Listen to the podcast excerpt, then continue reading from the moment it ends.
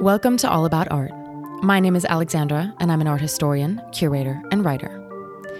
Within this podcast, topics relating to art history, cultural policy, the art sector, as well as a large range of other art related topics will be covered. Conducting critical discussions, having entertaining exchanges, or just enjoying some relaxing chats, All About Art is where you'll find it all. Join me in exploring and developing cultural discourse.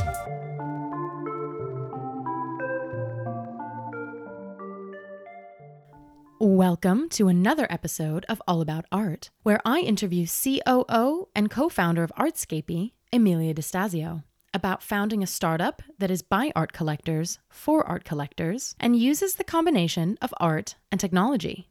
Emilia has been an avid art collector for the past decade and has developed her love of art through visiting local art exhibitions and going to museums. She did this while working as an economist at the European Central Bank and then as a venture capitalist who would invest in tech startups.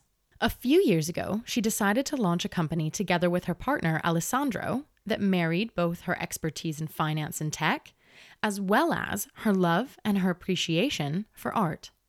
Stay tuned to hear me chat to Amelia about the company and what the gaps were within the arts in terms of collecting and technology that needed to be filled. We also talk about what is needed if you want to scale a company and make a startup grow within the arts, as well as what the important questions are to ask yourself when speaking to investors. We also chat about personal topics, such as what it was like founding a company with her husband and what her day to day looks like. Thank you so much to Amelia for coming on the podcast, and thank you to Artscapy for the collaboration. And now, on to the interview. All right, Emilia, thank you so much for sitting down with me today. I am just going to dive right into the first question, and that is let's start with a bit about you. Can you tell me and our lovely listeners a bit about your background, your education, and possibly your early career path? Yeah, sure. Thanks for having me. First of all, uh, I'm very glad to to be here with you, Alex. Um, yeah, I've been looking forward to doing this. So, so yeah, it's great to be here. Um, yeah, about my background, I guess it's it's been quite a journey. So I started actually in economics, in finance. It's what I studied. So I did my my bachelor's in the U.S. and then I moved to the U.K. Uh, and then after that, I went into basically financial services. So I've been across the board also there. So I started in public institutions um, I was at the European Central Bank, so I spent a year in Germany as well, and then I went into to private sector. So I worked at Moody's, always doing more or less financial economic research, um, which is quite different from looking at yeah startups or working at a startup or being in in arts. But we'll get to that. But yeah, I got interested in in thinking about not just how do markets move, but what are those underlying forces that make markets move? So what where does the innovation come from? Who are the the drivers of those things? And that curiosity combined with wanting to meet with more people and be more exposed to the economy and to to to speaking more with people um, I got into the world of startups, so looking into investing into startups, so the venture capital side of things, uh, which I found really, really exciting. So that really combines a bit of this research, understanding a project quite comprehensively. So, really researching also the market and understanding does this company have a place in yeah. where the market is is yeah. heading. So not only the company and getting to know the company, but getting to know the market that the company would exactly. sit within. Yeah, yeah. yeah. Um, and and that got me into yeah startups, and that's how I got into let's say technology side of things. But then at the same time, um, I've always been interested in art.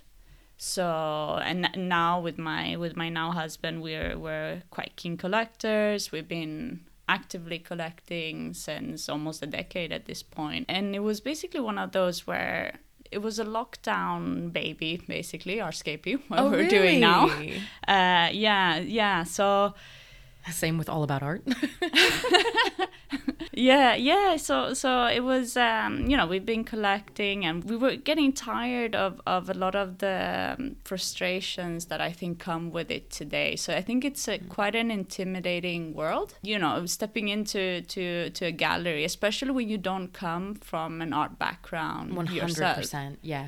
Yeah. Um, you know, so as much as as we want to say, yeah, the door is open, but it's quite an intimidating experience, and you have, you almost get a bit of imposter syndrome. You feel like there's a lot of stigma, I think, that comes in to the art world, whether we want it or not. And the same with with just finding information. I mean, it's hard to to understand as an outsider how to access good quality art. yeah.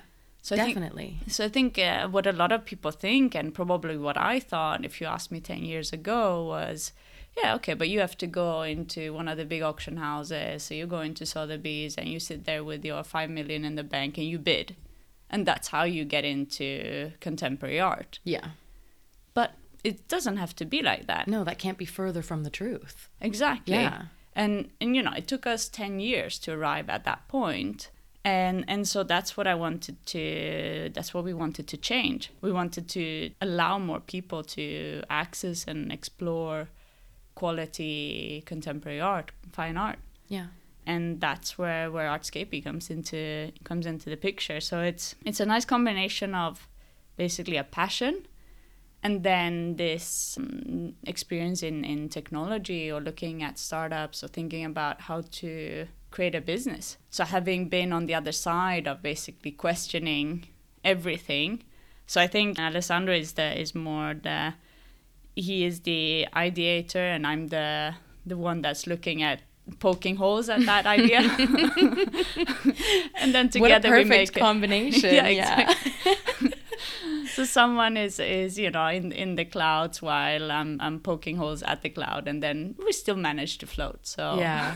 Gosh, but that's so important. But I, it, it completely resonates because I am a contemporary art collector. However, I'm an art historian. Mm. I've worked at Sotheby's for four years. I know what the art market looks like to a certain extent. I understand where I can go to go collect contemporary art because you know, I went to UCL, which is right, you know, with Slade. And so I understand that I can go to like graduate shows and, and I can do it personally because I work in the sector. Yeah. But if I didn't work in the sector, I wouldn't know where to begin. Yeah, and I exactly. wouldn't I wouldn't understand that I could be purchasing things for for under under 300 under 3000 Exactly, exactly. within any budget really yeah, and so I think that that's really important because I think that what leads to the art world being so intimidating at times is its lack of opacity. Uh, sorry, lack of transparency. Yeah, it is its opacity. Yeah. So it's very much the the fact that you cannot find this information. You don't know everything that that comes into collecting and all the things that you need to consider. But before we continue, for example, because that would be a, a good time to talk about the collection management system. However, before we dive into that, Sure. can you tell me more about Artscapy and its mission? And how does it inform the way that you do business? For example, in terms of conducting due diligence? And how are you approaching making an impact on the arts? yeah. So so this is a, a good question, and I think it flows quite nicely from what we were talking about before. So our key mission is exactly this: to remove the opacity of the art market. and and basically removing that that intimidation, those barriers to entry, really, for people to access quality art. Because I think also from the artist perspective, they want to be explored, they want to make an impact, and they're focused on their works. But as as someone who loves art, it's hard to enter and and that's what we wanted to to get around. So our our mission is really this to democratize fine art collecting. So make it more uh, accessible for people.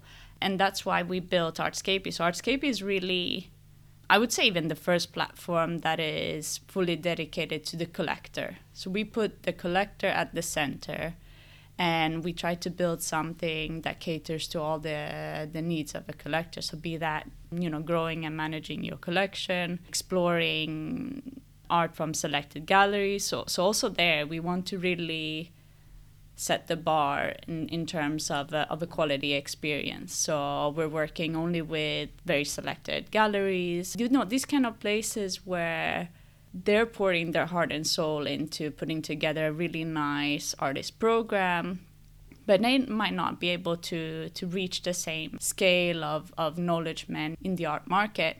And it, it's exactly these kind of great galleries of research that we're we're working with and we're happy to be working with now. And then we we work also in terms of blockchain. So i think blockchain can have a really nice support for the for the art world uh, so probably i mean most of your listeners know this but you know whenever you buy an artwork you know it can come with a certificate of authenticity. Sometimes it doesn't. Yeah. um, and this if it comes with that usually it's this piece of a4 paper um, that you know i could spill my my coffee on yeah. Um, it could be mm, lost. You could, yeah, you could forget it somewhere in, in a move. It just ends up in the recycling exactly. on accident. exactly. But that piece of paper can almost be worth as much as the artwork itself because that's your way to certify, you know, that it's authentic. Yeah. So what better but better thing than to put that on on blockchain? So this database essentially that becomes immutable uh, allows you to track the the provenance. Also, the provenance track is is hugely important in the art world. Mm. So it's a great tool, I think, mm. to to add transparency and and support the art world. So that's tr- what we're trying to do. So basically, it's one overall platform that centers on the on the collector. So also there we're working a lot in terms of the editorial side, so a bit of guides on thinking about these aspects that you talked about. So how how do I even get into to collecting? How do I know a bit of the background, learn a bit about the artist, but in a non-intimidating way. So we're never trying to. This is also what I struggle with a lot. Um, not not everywhere, but a lot of also the writing around uh, art can 100% feel, can feel 100%. quite can feel yeah. quite intimidating and yeah. you know you're using very big words uh, in in in as an outsider again it becomes quite difficult to match uh, that experience. So, of course, that's an educational barrier because not everyone has had access to the education that may allow us to be. You know, when I studied at, at UCL, that really changed the way that I, I, I write. And sometimes I do notice that my writing can be incredibly academic. And I think that that's something that I also really make an effort to do with the podcast is when I speak, I don't have to speak in terms exactly. of like I, I don't want to assume that everyone knows what a certain word means or everyone knows what a certain term is. I want to be able to explain that in simpler terms so that it's easier to understand so that at least one type of barrier, it might be a language barrier or an educational barrier, who knows, but anyone can can be struggling with that and no matter what background you've come from.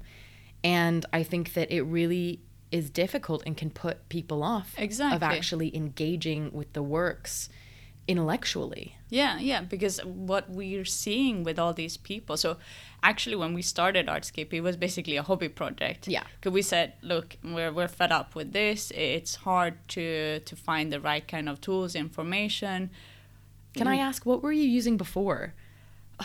All, all, all kinds of things. I mean, we yeah. had one once a couple of. Uh, I mean, we were using Excel mostly oh, for, yeah. to manage okay. the collection, okay, but then it. you know you also look at standalone services for that. You go to um, various other price database sites to to look a bit of background. You you read around. I mean, all these scattered websites basically, but it becomes a very demanding journey. If I have to, to, to understand one thing about a new artist, you have to go to five, six, seven different places to understand. So actually yeah. the the funny point is we were looking at a at a Nara print that was coming through from from a friend who's working as an art advisor. And you know, we wanted to have a bit more information about this artist, but you realize that one we weren't able to to talk to other other collectors. Because also that is something that seems to be a thing of the the market that collectors are not always in the same circle. So we wanted to also help co- connect different different collectors. So just to find a bit more information about Nara you you had to search all these different sites. Okay is this a good place to to find that information. And we said okay no this is this is enough. We're gonna build off of our um, experience a bit in, in technology. So so knowing bit where to go to find these kind of uh, initial tools. So let's just build something for us and, and, and a couple of friends to basically manage our collection and, and maybe do a couple of articles something like this.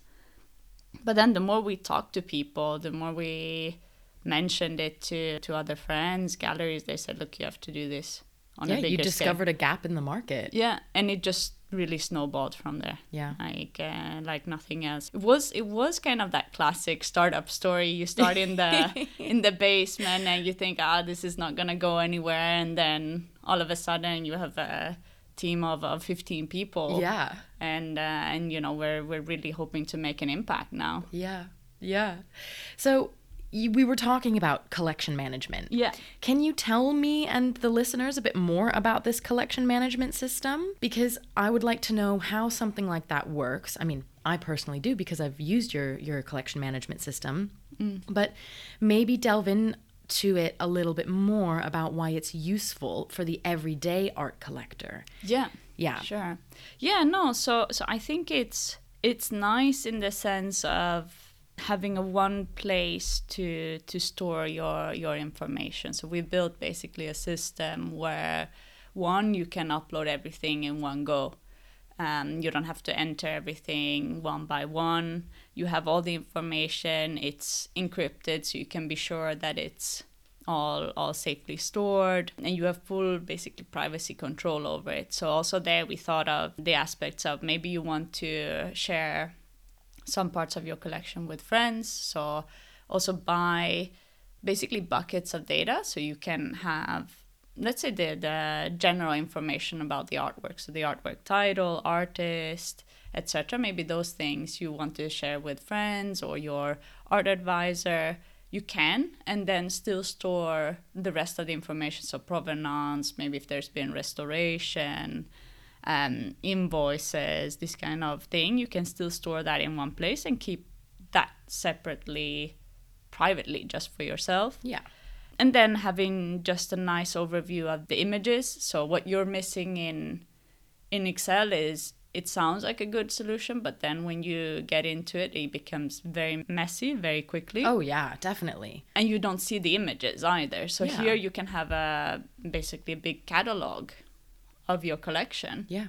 And then we've added, so building again a bit on our business and finance backgrounds, we wanted to help bring in some analytical tools so you can see. I love those. I love those. I mean, those. I think they are great because yeah. you you discover things that you didn't think about before. So you yeah. can segment a bit your collection, see by medium or by year of purchase, year of of uh, production by the different artists, but also by value. Yeah. So that's how, how, I have it. Which I mean, I guess that was the default setting in the in the beginning because I yeah. haven't I haven't played around with it um, too much, but I want to slowly start putting all of my collected artworks on Artscapy so that I can see and really have this good overview of yeah. what's in my collection. Yeah. It's great. I yeah, it's nice to hear you say that. Yeah, but uh no, I mean I think it was again, it was a tool that we felt we needed. So yeah. we really built it off of that. And what I what I like as well is I mean you can add also market value so say that there's been uh, you know an auction or you have like a multiple and that multiple has been sold and you you have a reference point of a value you can add that in and you have an overview graph that shows the value of your collection and that will update then so you can see also track the value of your collection over time. So also as you sell things, it will automatically show you, you know, if you if you made any gain on that sale, uh, if if you do that. But equally, yeah, if there's been a change in value, that will be there basically automatically, which I think is quite quite neat because it gives you also that side of collecting. So some people look at art from a more of an investment angle, and so for them it can be useful to have those kind of informations um, Yeah. displayed. I mean, I don't even look at art collecting from an investment point of view. I mean, wh- I do and I don't because I don't look at it from an investment point of view in the sense of of monetary investment um, or monetary gain. It's more that I, when I collect something now, I really look at do I believe in what this artist is doing? Um, am I investing in in their career as well in in supporting them and putting my monetary contributions towards something Yeah. that encourages the arts to to unfold and to continue. And so even then I do think it's interesting for me to still know what's going on in my collection and have that overview because I have artworks that I can't display because I don't have enough space and so I do have them stored Yeah. and I have artworks in a different country, Yeah. in my hometown, and so it's really nice to just have more of an overview Yeah. and yeah. to understand what's what's happening in my collection. It's not like I don't know what's going on, but it's still so good because you can look at it from all these different angles to cater to how you invest. Mm. So either investing in artists because you're investing in their careers and what they believe in or investing for for monetary purposes as well or a combination of the two. Yeah. The yeah, so I think I think the, the way the way I mean I've I've only met two kinds of, of collectors. So one collector that probably wants to make money, so it's a bit more of an investment angle to it. Yeah. But then equally the people who do it purely for the love of art, they also don't want to lose money at the end of the day. No. So But that's there is yeah. that i mean it's it's inherent in the journey that there is a financial element to it Hmm. so tracking that helps you be be more aware Yeah. um, and and also there is something as that you help new collectors to to be aware of really and also there on the on the side of location of things i mean that's something we also put in there so you can see where your your artworks are located what kind of if they're in a storage or if you've done any work with them uh, framers um, so you really can have an overview. Because i think that's one of the reasons why we have technology right? So technology is there to help improve and facilitate your life. And and that's what we're hoping to do. So using technology to help you collect easier and do it safer i mean have the the, the data in one place so also there if you're using an excel yeah your computer can crash tomorrow unless you're doing yeah of course um, cloud backups etc but Yeah. with our solution you already have it in the cloud Yeah. I mean, and with your solution, it's not only this this aspect of backing up, but it's generally just the whole smooth process that your system offers. It's so easy. I couldn't imagine trying to take care of my collection or try and document my collection through Excel. I wouldn't have even done it because it was too much of a faff. exactly Like, no point. But the way that you have structured it and the way that the database works, it's, I find it great. So, yeah. um, but on to my next question Sure. How was it being in venture capitalist investing and in tech? Compared to running a business in the arts. And I'm talking more about what is the difference between the two sectors, but also what are the similarities? big questions there Yeah. um, yeah so, so when i was doing the the investment it was across different sectors so looking at technology for advertising but also software as a service digital consumer products so invested in a, in a fitness app so very broad scope um, I mean, there there are some similarities and there are various frameworks that you tend to follow and you understand. So everything from the market potential, what's the target market, how are they approaching it, what kind of team is running it, how are they looking at the go-to-market strategy, this kind of thing. So there is this this thinking which is quite broad and you apply to each startup that you're looking at. But then being on the other side of running that, of course you're you're you're focusing on that one project that you're trying to do. So I think for me, the most helpful thing is I can already ask myself or ask us the, the typical questions. So when we started it, it's like, okay, well, but what's the price point going to be? Why? How is this going to be different from competitors?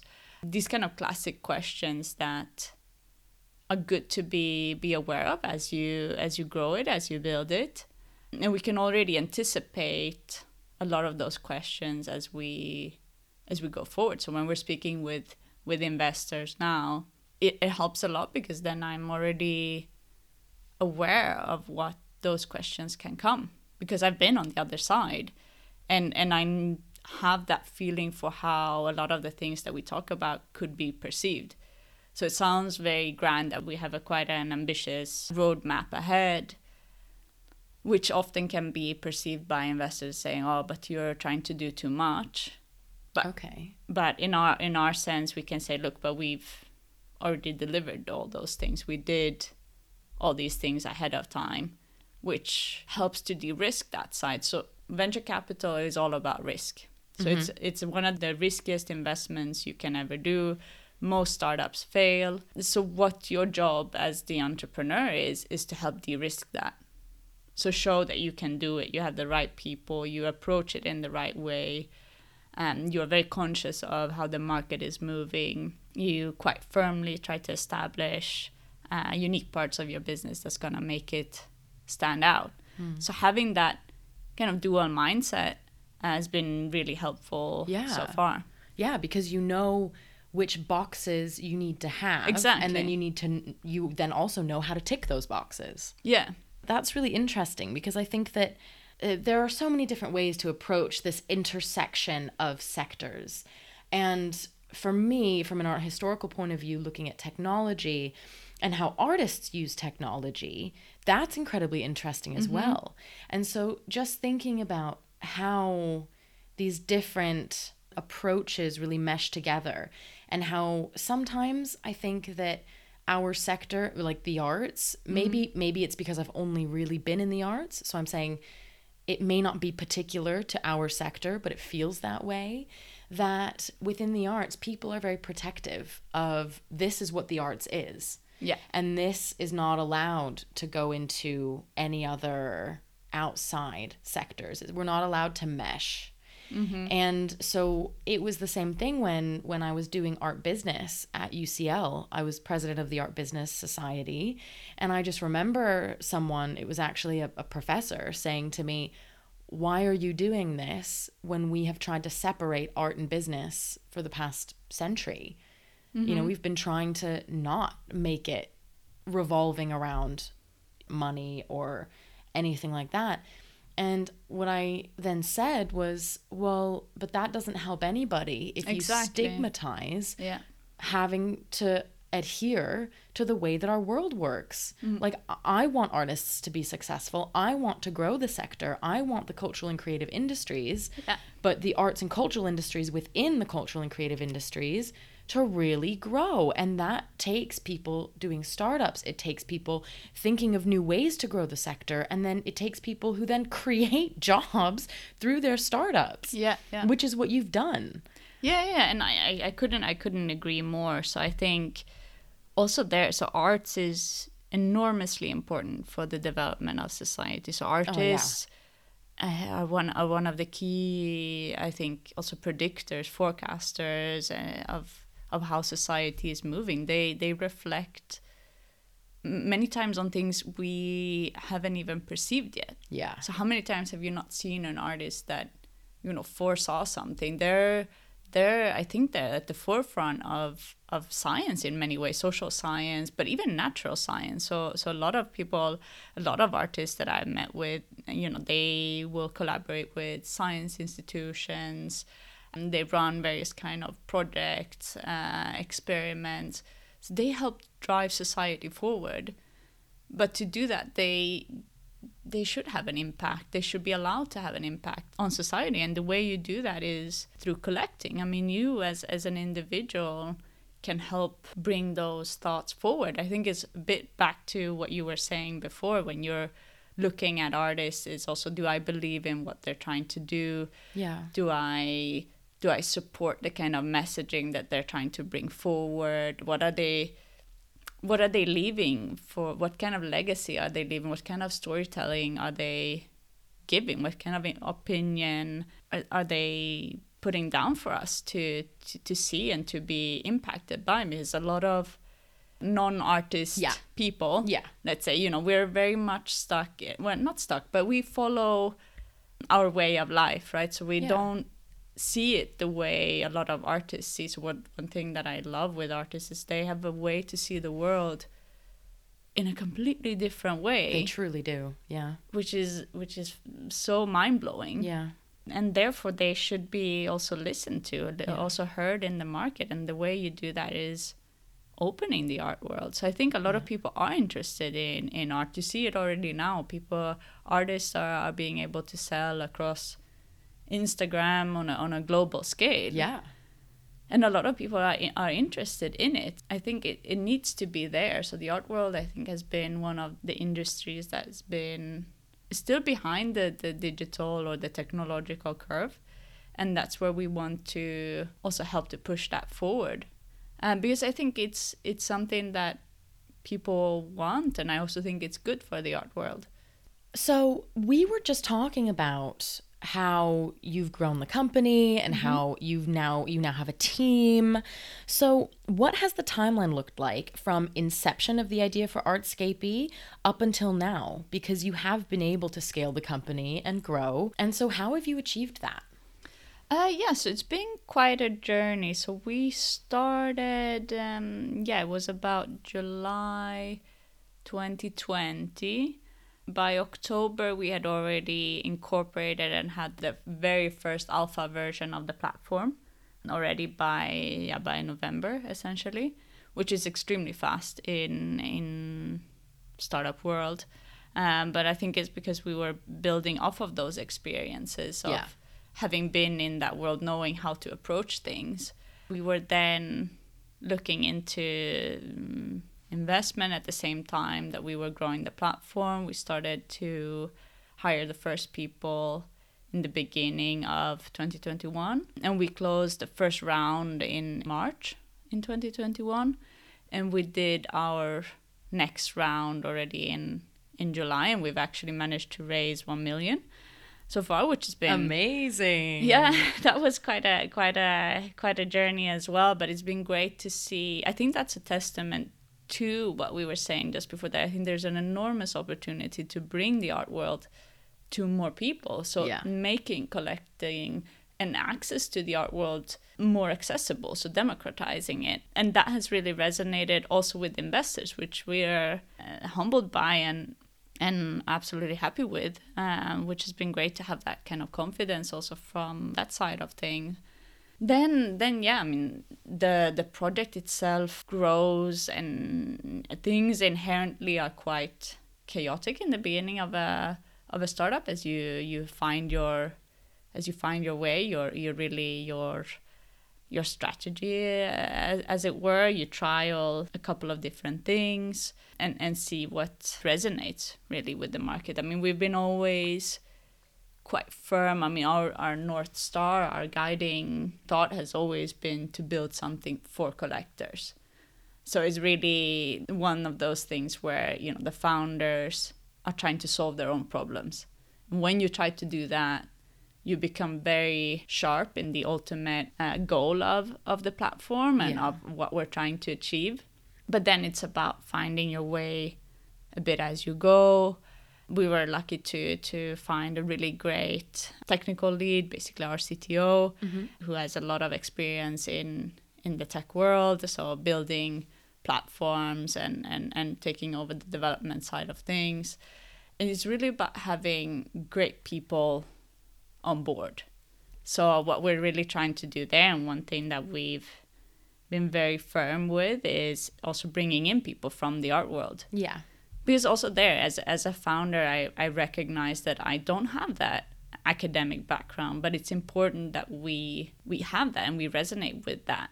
Yeah. So we've made it a firm point to always bring in people who come from the art world and have, you know, an art background, who studied art academically Yeah.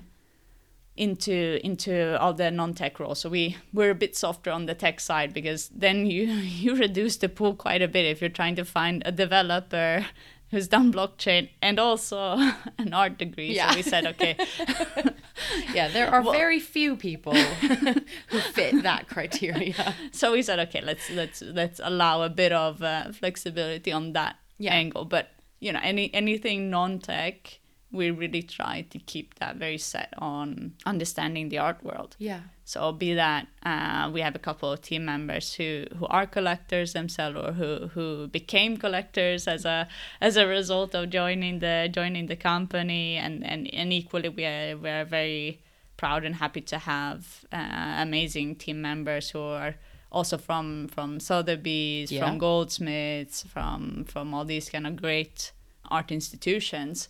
Because I think you you do need that. Yeah. Right. So one hundred percent. um, also as a founder you need to find people that complement the things that you can do so help you achieve that that goal and staying true to the art so Yeah.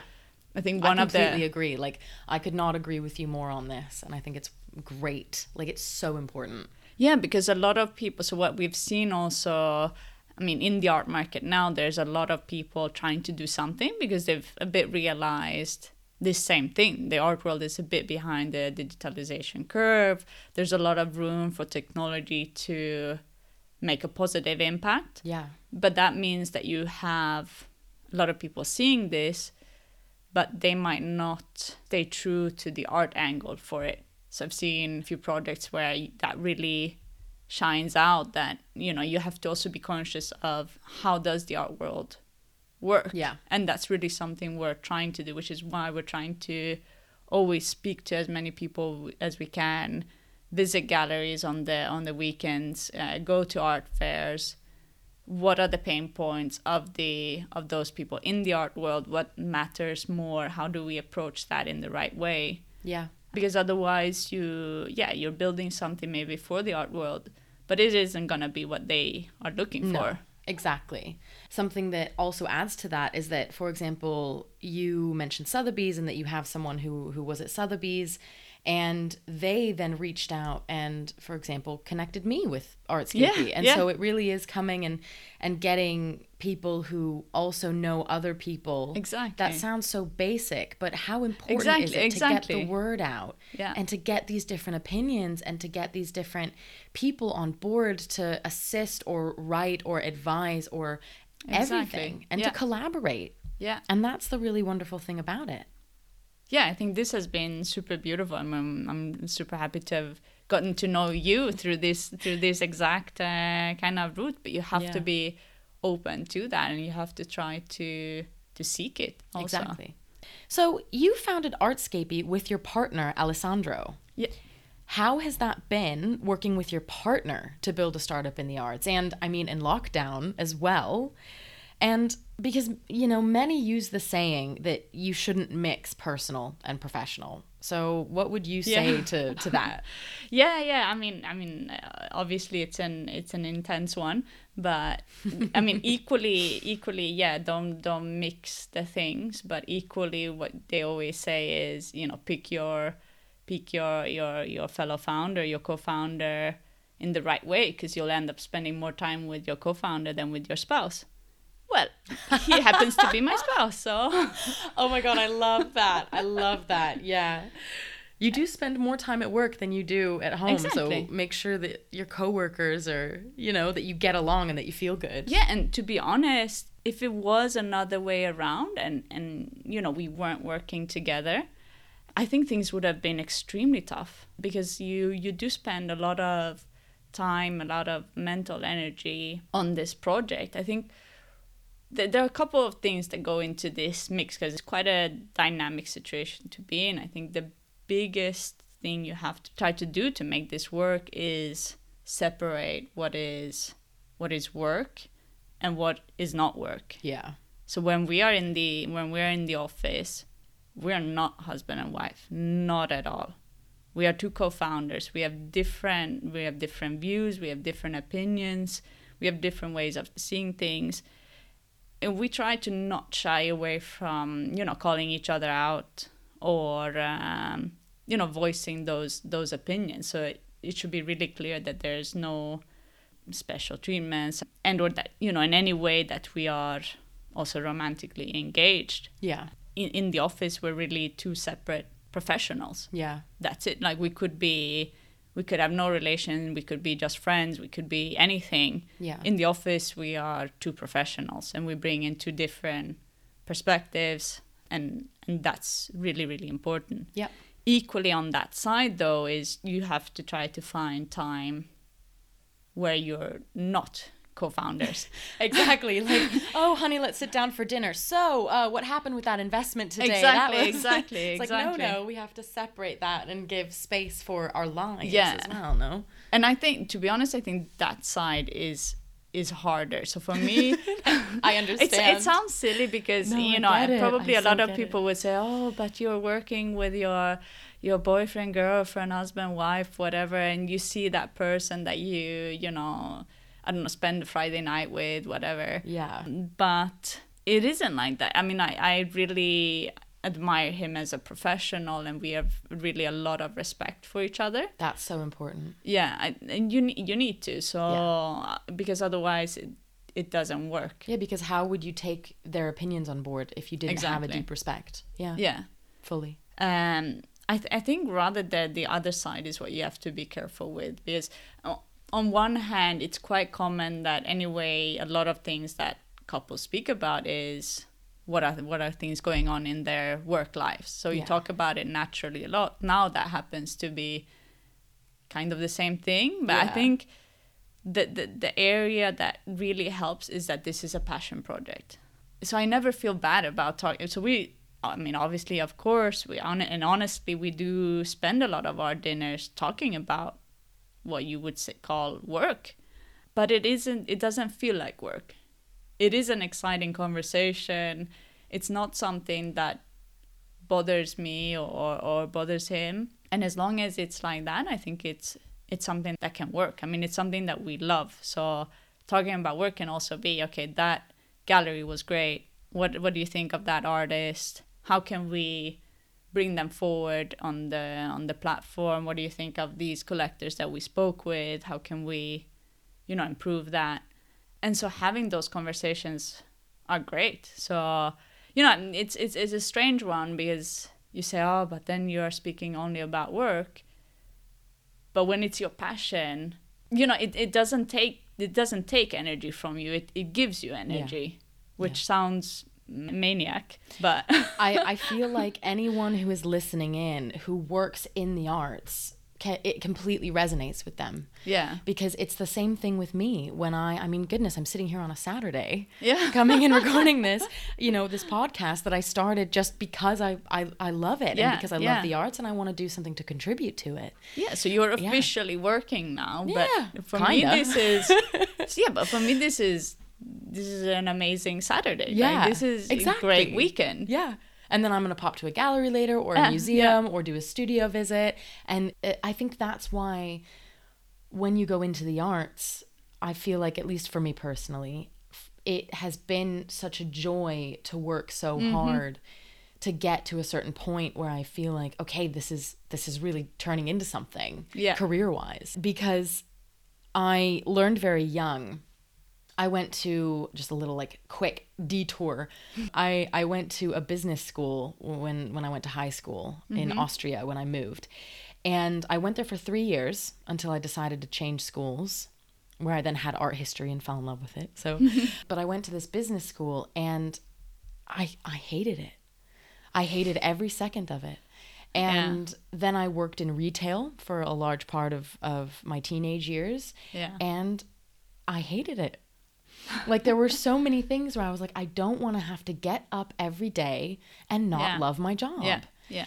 And then I decided, well, you know, so many people were like, well, how are you going to make money? Yeah, of course. Yeah. And I'm like, well, if you go into it with that type of mindset, then no, I'm I'm not going to be making any money. I'm not going to be successful. But I have had so much fun hmm. studying in the in the arts and studying the the cultural industries and and learning and working working at Sotheby's for the past 4 years and and while finishing my degrees and then doing projects and curating and writing and and all of these amazing diverse things that you can do in the arts and you're always engaging with culture and with other Yeah. people and with how people think and feel and act and Yeah. and see and it's such a marvelous thing that I completely understand when you say actually when you're working towards something you love, it doesn't feel that much like work. It's not Yeah. like we're coming home and talking about the accounting or the or the Yeah, exactly. I don't know the case that you're currently working on as a lawyer.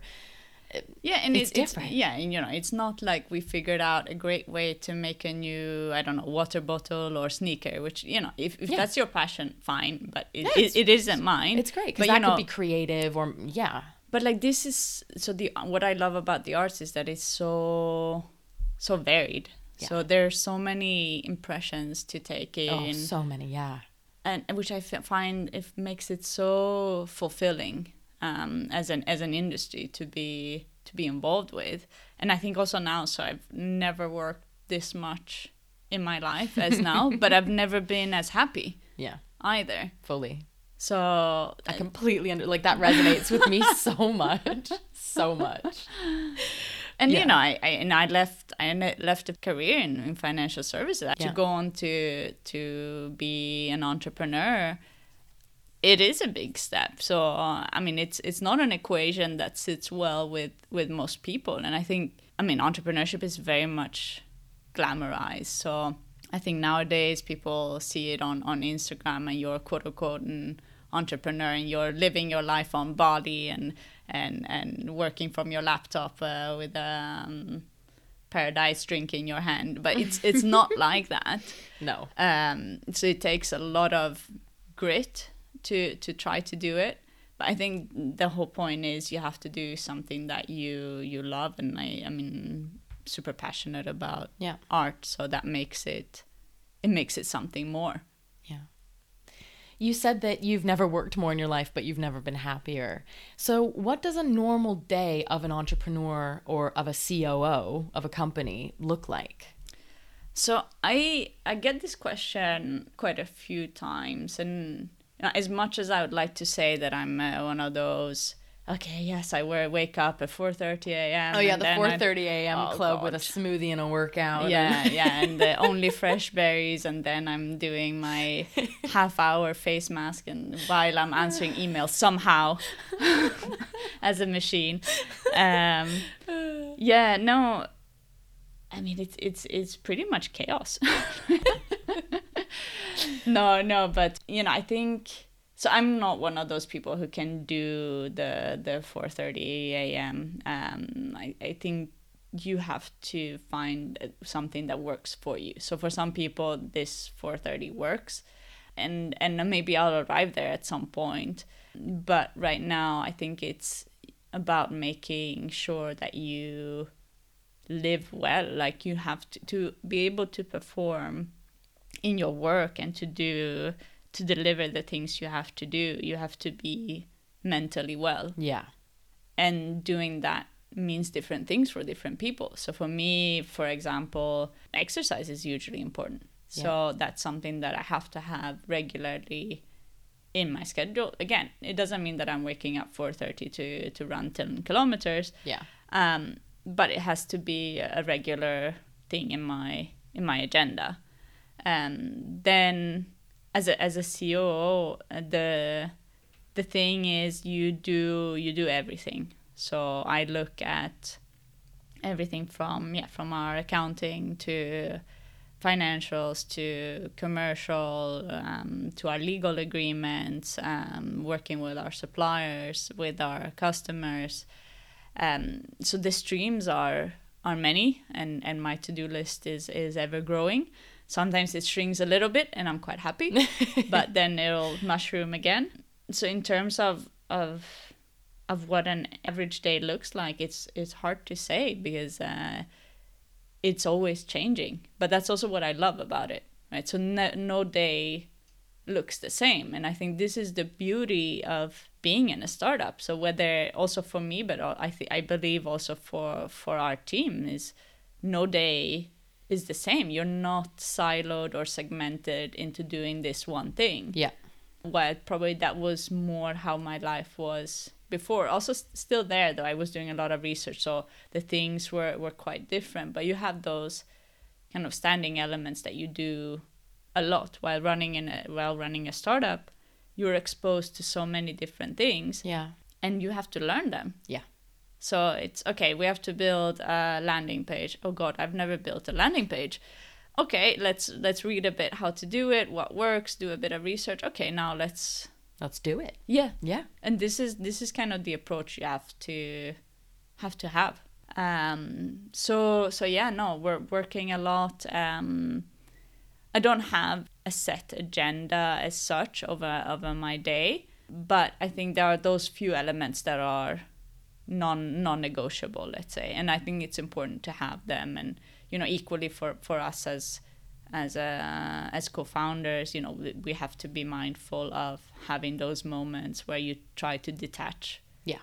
from work you try to do other things. But equally a lot of times those things still involve the arts. So do make the time to go to galleries do make the time to see exhibitions um, go to cultural institutions which i think is great so that's it's detaching from okay we have to do the the VAT returns for this quarter to to to you know going to a gallery it's a, it's a great breath of fresh air which again yeah. is In comparison to that, yeah.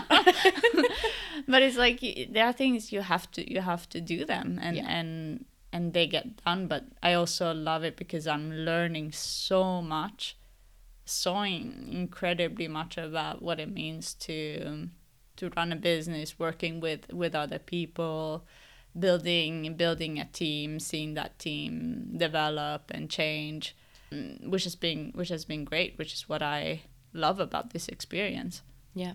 So, what piece of advice would you give someone who wants to go in that direction to achieve the same thing, be an entrepreneur, and and start a company and start to scale that? one thing that helped me a lot was and I, I would encourage a lot of people who are exploring this kind of uh, avenue to take is is is getting involved with a, with an accelerator or with some kind of entrepreneurial program. So what i did some years ago at this point i was um, with this startup leadership program which is actually a global um, non-for-profit organization where you know it's a it's a program that helps you kind of become an entrepreneur but it's much it's much more focused about developing you as a person rather than necessarily being fixated on your startup idea. So a lot of the things are of course around that but equally it's about developing that kind of mindset that you need to pursue an entrepreneurial project. And that has been great. So that um, that group in particular is very very supportive. And you know through them i have contact with with entrepreneurs in in new york in in hyderabad in uh, you know across the globe. And you know we can lean on lean on each other for anything. So we have a whatsapp group so everyone is asking okay i have this it can be an accounting problem or do you know a good ux designer? And we can share resources. So also one thing one thing was yeah okay it opens your eyes to what it means to be an entrepreneur. You hear about the common problems because again goes back to this idea of entrepreneurship being quite glamorized Yeah. and it seems quite simple while it isn't. And a lot of people go through a lot of hardship from it. So this kind of also to an extreme can be also entrepreneurial depression because you you feel anything from imposter syndrome to oh my god i'm trying to run this company and i have now responsibility for all these people with this very risky project. And you know you're um, a lot of times you're also making a loss for quite a bit of time and you have to try to make ends meet and those mean very tough decisions Yeah. and and those take a big toll on you and but those things are things that we don't really talk about so No. much so when you look at and an entrepreneur. Again, the, the vision that comes in your mind is this guy under the palm tree in Bali. It's not like that. And like there are a lot of difficult things that you go through. So I think one being aware of it, explore things where you can learn more about it. So being involved in in an accelerator, do like some kind of program just to see what does it mean and also hear from other people and then from there you have more a foundation to make let's say an educated decision Yeah. to see if it's something that works for you and but then and then the the last point is don't be necessarily afraid to try either Yeah. so i think if you do that thinking do the research ahead really have a clear idea what you want to do read about the market what is are people doing what are what are your kind of competitors for this idea where can you carve a space for yourself and try to maintain that if you figure those two three four puzzle pieces out then you should just try to go for it Yep. But i think it's really important to do that research before because again from the outside world it's like okay i'm just going to quit my job and do this project and i'm sure it's going to work And I'll be my own boss and it'll exactly be grand. yeah yeah yeah and Yeah. it'll be so great but a lot of times it's it's much more than that Completely. I I don't think I can equate launching a podcast to having a startup and launching a company.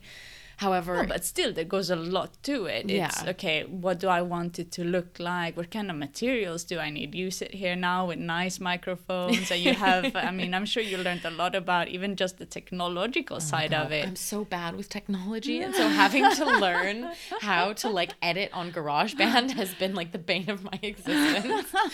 But, But I'm sure now you could basically teach a course on it. On the other hand, Yeah, yeah, probably, So- uh, probably. so even there you've learned a lot in this process and also that how do i work with spotify what's the difference Yeah. spotify music apple music how do i reach my audience what can they what would they want to listen to so there's a lot that you learn and they go into and i think that's nice because you feel yourself growing Yeah. And I think that's exactly the crux of it is growth because Yeah.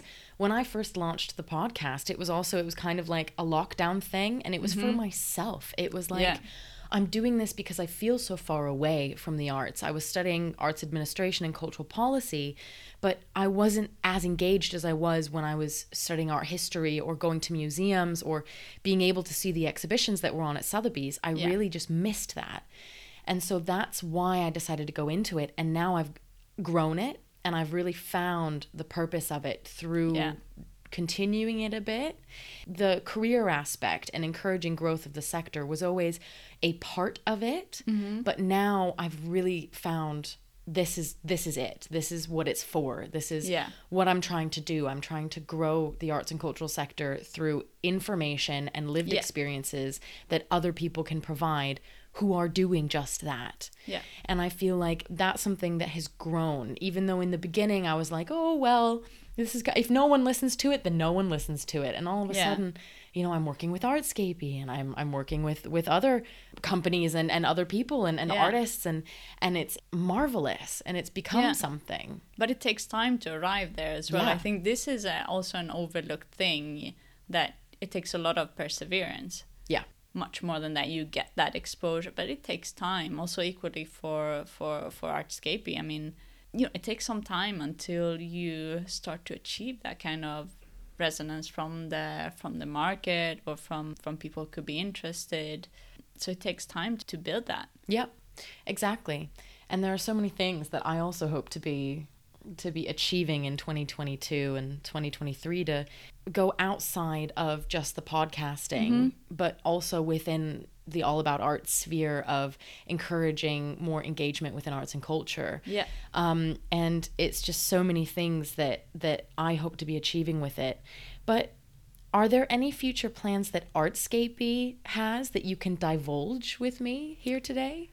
Um, well, so I think we have a few exciting projects going on. So one is we're we're proud to be sponsoring London Art Fair, um, which has now been postponed actually to April. Yep. And I think this will be a great way for us to also interact more directly with the with the art world. So being with collectors, with galleries, Uh, so this is a very exciting project that we have going on. There are a few more along these lines that you know as the as and when they are confirmed we I'm happy to share them but Yeah. now for now they are, are in conversation but Yeah. the- these kind of projects and ideas and and you know we're working also directly with with some artists so one thing that we're doing now I mentioned a bit the the blockchain side of things so so our key focus is always on the fine arts Yeah. um, and one one thing that we're extremely proud of doing is uh, is a collaboration with uh, with an Italian artist, uh, Filippo Riniolo. We're collaborating with him to do an NFT of his performance work. Of his performance work. Yes, yes. So cool. this this project is quite. It's it's a very very somber and, and heavy topic, Mhm. but it's a it's a very nice piece of work. So this performance uh, originally took place in Rome at the at the MAXXI Museum uh, on the 16th uh, of October last year, which is the same day that in 1943 the the Roman ghetto was was moved into so the the Jews there were moved into to Auschwitz Mm. so the the performance is basically connected to this so what happened at the time was the the general was deciding essentially who got to live and die Yeah. through a very very simple hand gesture so a motion between left and right he was moving this this piece of paper basically Oh gosh. and so what Riniolo then does is superimposing the way we interact with digital devices and social media today, Mm-hmm. where the same kind of banality of a gesture lets us connect back to this thing of how how banal that decision was at the time and Yeah. how it is it is almost it's a way for us to connect that past Mm. into into our present day into our into our future for us to to feel the extremity of that kind of horror with also how we we make even decisions today how we interact with with devices Yeah. um, and so this basically interactive artwork is becoming be, is becoming an NFT, so where you can basically explore and, and feel how this this work was was performed. So you have this basically this simple motion um, where you where you explore this this event essentially. So we're releasing this later in in January, basically on the day that those Jews that were still alive at the time were were released, which uh, out of the 1,022 were only eight. So we're we're very proud to be able to collaborate with such a great project. Yeah. So for us, for Artscapy, our key focus is always quality fine art. So we're extremely proud to be able to work. with such an impactful Yeah. piece and artist who's working with such a strong and important Message. uh, message. yeah. Yeah.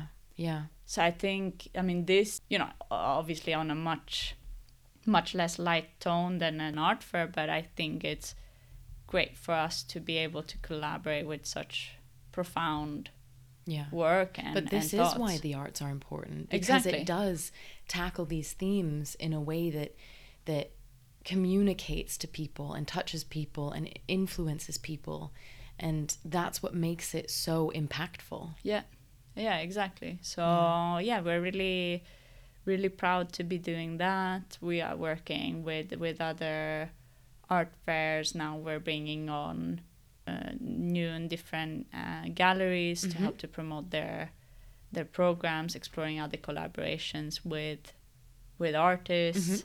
Um, so those things are are now taking shape, and we're very very happy for that. And I mean, I would I would invite also every every listener to have a look at the the site. I mean, it's very it's free to have an account. So Yeah. this is one thing again that goes back to our ethos of being all for collectors. So Yeah. we wanted to make we want to make it accessible. So I mean, you can you can even start logging a collection. So up to 25 pieces is free. Yep. Um, which for us was was hugely important to be that accessible entry point um, and or growth point. So for someone who is interested in arts and want to explore, want to learn, whether or not you have that art academic background, to make it accessible. Yeah. So the more things that we are exploring is is direct interactions with uh, with people who are interested in art, with with collectors. Um, we'll be doing other probably exhibitions as we as we go along and Mhm. and you know different collaborations. Yeah. Yeah. I mean, and if people end up going to the to the website to then sign up, I also wrote an article for Artscapy. Yeah. Exactly. And exactly. so my a piece of my writing is also on the website and you can go and check out some of the things that I had to say about some of the pieces yeah. that could possibly be really wonderful pieces to add to any, you know, collector's portfolio. And I think that's also there where you see so what we're really trying to bring in Yeah. is some different works of research so across different topic areas different different medium uh, but also an, as a, at an accessible price point so again Yeah. back to this idea of you don't have to have hundreds of thousands in the bank to be able to support the art world Yep. because it's not what it's about but few people know this so Yeah. we want to help um, make people more more aware, access that kind of information, which I think is great. How that aligns also with the things that you're trying to do. So help people explore art because it Yeah. should be. I mean, that's also what artists want. So Yeah. Exactly. So finally, a bit of a fun one to end the episode. yeah. If you could pick one artwork from art history or even from now, mm-hmm, whatever, mm-hmm. to add to your collection, what artwork would it be? So I mean, I I have to go.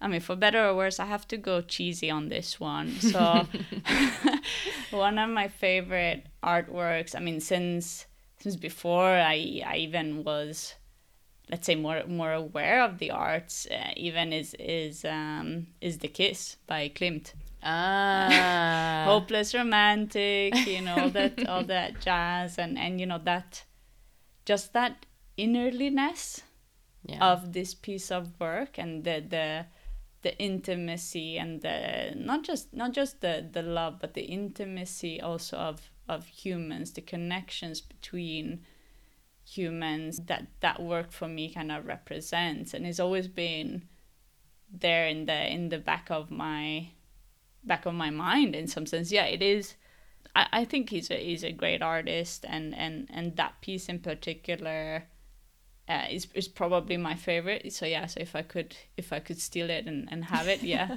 Steal it from the. Where is it? I think it's. Where is the kiss right now? Is it in the Leopold in Vienna? I think so. Yeah, yeah, yeah. Yeah, I mean, you're speaking to an Austrian, so Exactly. of course Gustav Klimt is. Yeah, I love Gustav Klimt and Viennese modernism and and all of that. It's marvelous. All right, well, that is it from me, and so Amelia, thank you so much for coming on the podcast. Yeah, thank you so much for having me, Alexander. Yeah. This has been great. Thank you so much. And that is it for today on All About Art. If you enjoyed this episode, please leave me a rating or a review as it helps more people discover the show. Also, feel free to share with your friends, or if you share on social media, tag me and get in touch. Thank you so much for listening.